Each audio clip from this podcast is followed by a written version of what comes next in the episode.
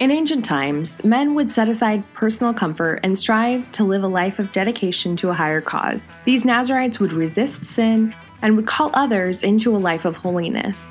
And they would let their beards grow long as they grew in virtue.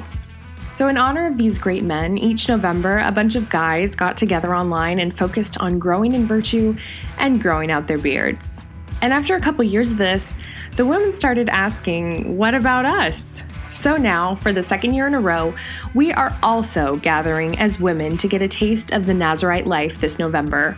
We're going to focus on growing community, growing in virtue, and letting a little bit of our vanity go by sacrificing just one aspect of our personal grooming for the month of November. This year, I'm excited to launch our new daily podcast for the Nazarite Challenge.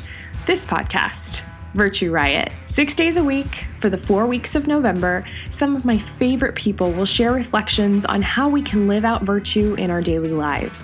I'm excited to have Cameron Thompson of the Virtuous Leadership Institute, Allie Hoffman of Oodles of Doodles, Anna Carter of the Eden Invitation, and our chaplains and spiritual support of the Franciscan Friars of the Holy Spirit join me, Jill Simons of Pink Salt Riot in calling women across the globe to grow in virtue this November. You can sign up for the challenge at nazaritechallenge.com and subscribe to this podcast on iTunes or wherever fine podcasts are hosted. Join women around the world as we step out, act up, and start a virtue riot.